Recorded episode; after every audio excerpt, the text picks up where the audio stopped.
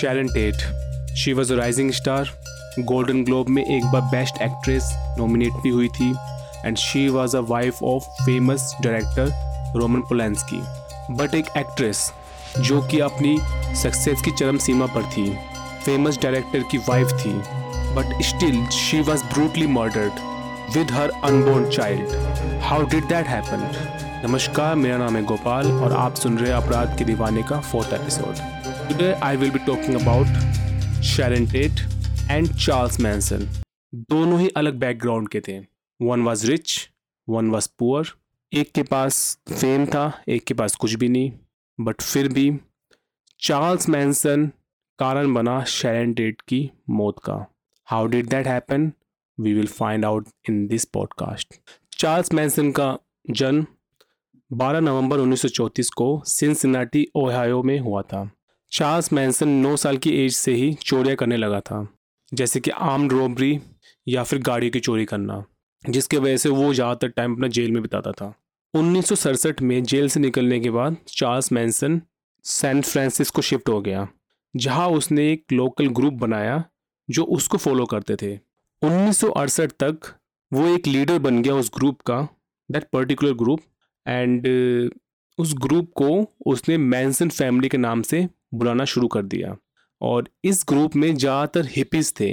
हिपीज़ क्या होते हैं? हिपीज़ वो लोग होते थे 1960 के अंदर जो अपने घर बार को छोड़ के रोड पे अपना वक्त बिताते थे ड्रग्स लेते थे बड़े बड़े बाल करके रंग बिरंगे कपड़े पहन के घूमते थे। They were the hippies so they followed Charles Manson and they made a group which were called Manson family Charles Manson उस ग्रुप का एक सेल्फ प्रोक्लेम्ड जीसस बन गया था, जो कि अलग अलग प्रीच करके अपने फॉलोअर्स को भड़काता था।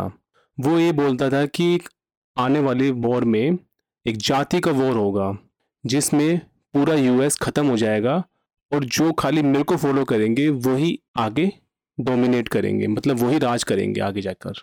चार्ल्स मैंसन का एक ड्रीम था dream of becoming a musician जिसके लिए उसने टेरी मेल्चर जो कि प्रोड्यूसर था हॉलीवुड का, उससे कांटेक्ट करने की कोशिश की।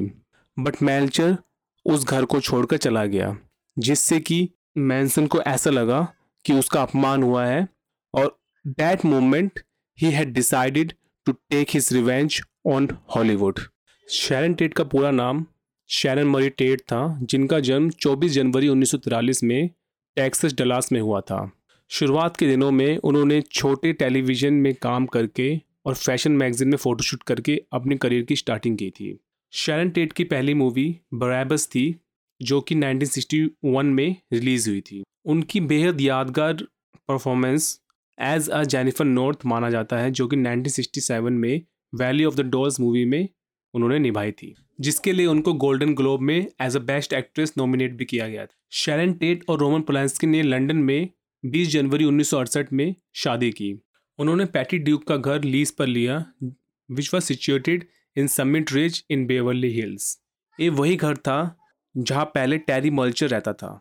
शैरन टेट और रोमन पोलेंसकी के मूव ऑन होने के बाद चार्ल्स मैंसन उनके घर में एक या दो बार आया और उसने टैरी मल्चर के बारे में पूछना चाहा। बट शैरन टेट ने साफ़ मना कर दिया कि टैरी मल्चर अब यहाँ नहीं रहता and they are living in here but Charles Manson को ऐसा लगा that they are lying and they don't want him to be a musician and pursuing his dream according to book Helter Skelter Charles Manson ने instruct किया था Tex Watson को Susan Atkins और Linda Kasabian को कि तुम लोग टेरी mulcher के घर जाओ और जो भी मिले उनको मार डालो।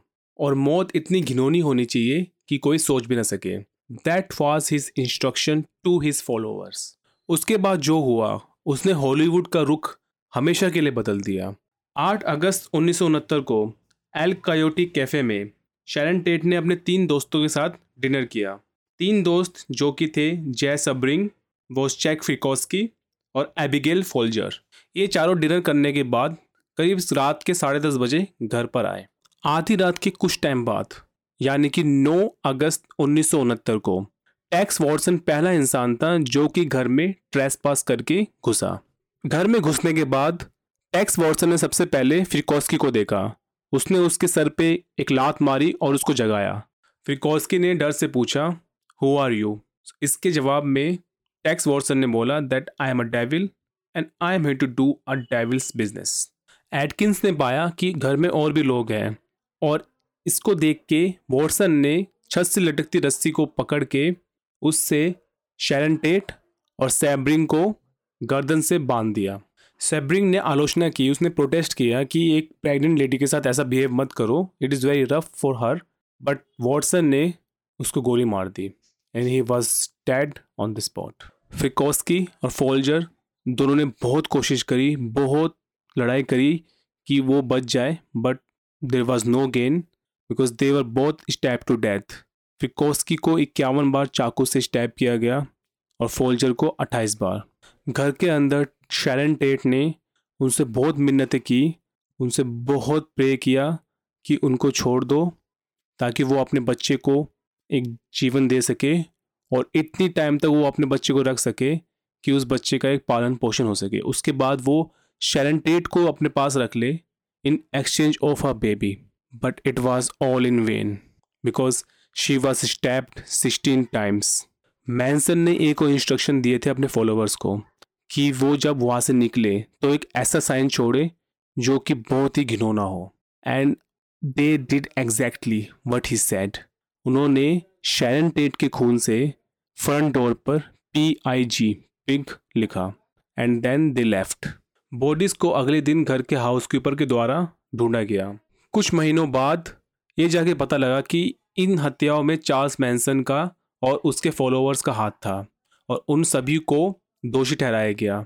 19 अप्रैल 1971 को उन चारों को मौत की सज़ा सुनाई गई।